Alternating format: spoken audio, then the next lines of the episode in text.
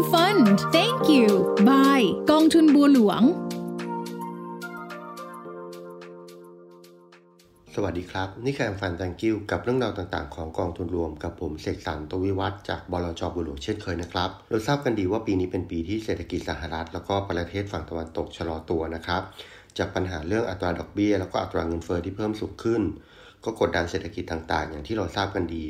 แต่อย่างไรก็ตามในฝั่งของหุ้นเทคโนโลยีนะครับก็ยังมีกระแสอยู่แล้วก็มีผู้ลงทุนที่สนใจรวมทั้งเทคโนโลยีบางประเภทที่ได้รับความนิยมมากขึ้นในปีนี้ก็จึงเป็นที่น่าสนใจครับวันนี้เราจะมาอัปเดตให้ฟังถึงเรื่องนี้กัน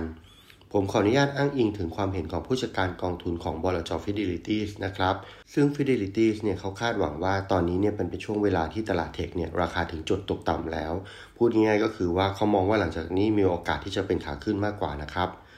ผู้จัดการกองทุนของ Fidelity มองว่าแม้สถานการณ์ปัจจุบันความต้องการทางด้านเทคโนโลยีจะได้รับผลกระทบจากเศรษฐกิจชะลอตัวแต่ก็มีหลายธุรกิจของเทคโนโลยีครับที่กลับมีความต้องการมากขึ้นแล้วก็ถือเป็นโอกาสของการลงทุนถ้าเราดูเป็นเซกเตอร์ย่อยๆเราจะพบว่าในกลุ่มของฮาร์ดแวร์นะครับผลิตภัณฑ์คอมพิวเตอร์ PC แล้วก็เซิร์ฟเวอร์ต่างๆเนี่ยจะได้รับผลกระทบตั้งแต่ช่วงโควิดแล้วก็ยังได้รับผลกระทบต่อเนื่องถึงปัจจุบันในส่วนที่ซอฟต์แวร์แล้วก็อินเทอร์เน็ตเนี่ยก็ได้รับผลกระทบจากการที่หลายๆบริษัทเนี่ยกังวลเรื่องเศรษฐกิจชะลอตัวแล้วก็ไม่ต้องการเพิ่มค่าใช้จ่ายนะครับผลกระทบครั้งนี้เนี่ยกระทบต่อธุรกิจคลาวด์เช่นเดียวกันแต่ว่าก็เป็นเฉพาะบางส่วนของคลาวด์ครับสำหรับซอฟต์แวร์เนี่ยมีธุรกิจที่ดีคือกลุ่ม AI เช่นผลิตภัณฑ์ OpenAI เป็นเทคที่ได้รับความนิยมมากขึ้นในปัจจุบันนะครับแล้วก็ส่วนอินเทอร์เน็ตเนี่ยก็ดีขึ้นในบางกลุ่มที่มีรายได้มากขึ้นไม่ว่าจะเป็นรายได้จากค่าโฆษณาค่าโซเชียลมีเดียต่างๆนะครับได้แก่พวก Meta หรือว่า Alphabetนอกจากนี้ตลาดเกมก็ยังคงตอบตัวอย่างต่อเนื่องนะครับกลายเป็นเทรนด์ยุคใหม่ไปแล้วแล้วก็เป็นธุรกิจที่ได้ประโยชน์แม้ว่าจะไปอยู่ในช่วงโควิดหรือว่าจบโควิดแล้วก็ตามส่วนเซมิคอนดักเตอร์ครับก็เป็นธุรกิจที่ได้รับการคาดการณ์ว่าจะถึงจุดต่ำสุดในไตรมาสที่4ของปี2022ซึ่งในไตรมาส1ของปีนี้เนี่ยกลุ่มนี้ก็สามารถสร้างผลตอบแทนที่ดีกลับมาได้ครับอย่างไรก็ตามกลุ่มนี้ก็ยังมีความเสี่ยงจากการชะลอตัวความต้องการหลายๆด้านโดยเฉพาะผลิตภัณฑ์ PC สมาร์ทโฟนแล้วก็พวก Data Center ต่างๆและถึงแม้ว่าจะได้รับการชดเชยบางส่วนจากธุรกิจยานยนต์ก็ยังถือว่าต้องระมัดระวังครับสำหรับธุรกิจเทคโนโลยีที่ได้รับความสนใจและถูกพูดถึงมากในช่วงนี้นะครับนั่นก็คือเรื่องของ AI Chatbot การเปิดตัวของ AI Chatbot เนี่ยได้รับการยอมรับอย่างมากนะครับและมีคุณสมบัติเบื้องต้นที่สามารถนำไปใช้งานได้ในระบบต่างๆในเชิงธุรกิจนะครับไม่ว่าจะเป็นออนไลน์ Booking Messaging หรือว่าพวกช้อปปิ้งแพลตฟอร์มต่างๆนะครับแล้วก็มีตัวอย่างของผู้ให้บริการในธุรกิจประเภทนี้ที่ได้ประโยชน์อย่างมากอย่างเช่น Arista นะครับที่เกิดจากแนวคิดที่จะจัดการ Cloud Network ให้ได้มีประสิทธิภาพแล้วก็ช่วยสร้างแพลตฟอร์มที่ IT สามารถนำไปเตรียมการในรูปแบบต่างๆได้ก่อนที่จะเกิดปัญหารวมถึงมีความสามารถในการวิเคราะห์ปัญหาต่างๆรวมของผลิตภัณฑ์ที่คาดว่าจะเกิดขึ้นได้ในระบบนะครับแล้วก็ทำให้ระบบของArista เนี่ยมีรายได้แซงหน้ารายได้หลักๆรวมกันของ Meta กับ Microsoft ในส่วนนี้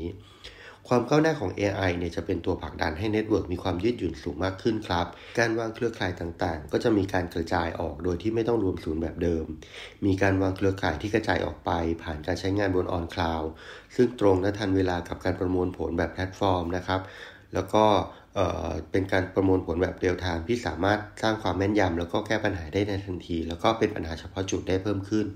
ตรงนี้ก็เป็นความโดดเด่นที่เพิ่มขึ้นของพัฒนาการทางด้านเทคโนโลยีจาก AI ครับถ้าสรุปมุมมองของผู้จัดการกองทุนของ Fidelity ว่ามองโอกาสหุ้นกลุ่มเทคกลุ่มไหนบ้างก็มีอยู่6กลุ่มครับที่ผู้จัดการกองทุนมองเห็นโอกาสของการเติบโตจากนี้ไป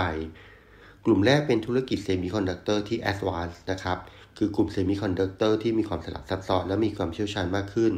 เช่นส่วนที่สนับสนุนพวกธุรกิจ 5G เป็นต้นหรือว่าซอฟต์แวร์ที่สนับสนุนเกี่ยวกับอุตสาหกรรมนะครับเป็นสิ่งที่ผู้ประกอบการในปัจจุบันจะยอมลงทุนต่อมาก็เป็นเรื่องของ Enterprise Cloud นะครับหรือว่า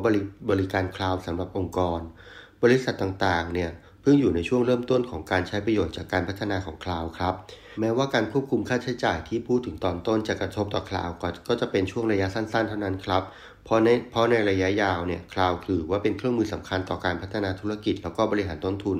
รวมถึงจำเป็นมากถ้าบริษัทต้องการต่อสู้แล้วก็เทียบเคียงกับคู่แข่งได้ครับต่อมาเป็นเรื่องของ EV car ครับรถไฟฟ้าในอนาคตเนี่ยจะถือว่าจะมีรถที่ฉลาดแล้วก็มีเทคโนโลยีที่ล้ำกว่านี้มากนะครับ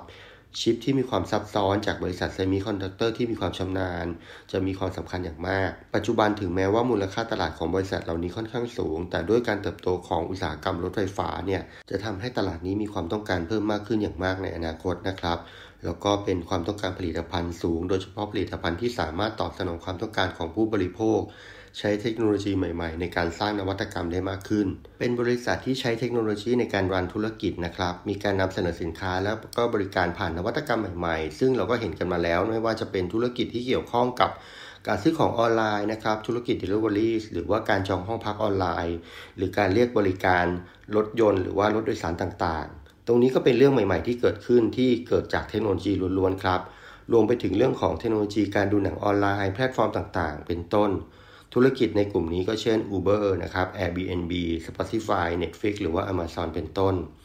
สุดท้ายเป็นกลุ่มบริษัทเทคที่อยู่ในภูมิภาคเอเชียตะวันออกเฉียงใต้นะครับรวมถึงอินเดียด้วยเนื่องจากกลุ่มนี้เป็นประเทศที่ได้ประโยชน์จากการที่สหรัฐเองมีปัญหาแล้วก็มีนโยบายกีดกันทางการค้ากับจีนนะครับทำให้หลายๆบริษัทของสหรัฐแล้วก็ยุโรปเนี่ยย้ายฐานการผลิตออกจากจีนหรือว่ามีการเพิ่มโรงงานเพิ่มเติมนอกจากการมีอยู่ในจีนเพียงอย่างเดียวถือว่าเป็นโอกาสทางธุรกิจที่ออกมาในช่วงนี้นะครับจากแรงหนุนสำคัญจากนโยบายกีดกันทางการค้าที่สหรัฐมีต่อจีนครับการลงทุนในหุ้นเทคถือเป็นโอกาสของการลงทุนแล้วก็ยังคงเป็นเมกะเทรนด์ระยะยาวที่เราปฏิเสธไม่ได้นะครับว่าการเติบโตยังมีอย่างต่อเนื่องแต่ว่าการแข่งขันแล้วก็การเติบโตของเทคโนโลยีเนี่ยเกิดขึ้นตลอดเวลาเพราะฉะนั้นการลงทุนในหุ้นเทคก็ยังคงมีความเสี่ยงจำเป็นต้องใช้ความสามารถความเชี่ยวชาญในการ selective เพื่อวิเคราะห์ในการลงทุนนะครับและนี่ก็คือเรื่องราวกับหุ้นเทคโนโลยีในปัจจุบันที่มาอัปเดตให้ฟังในสถานการณ์ที่กลุ่มประเทศตะวันตกยังอยู่ในเรื่องของความกังวลเรื่องเศรษฐกิจชะลอตัวครับสำหรับวันนี้ขอลาไปก่อนสวัสดีครับ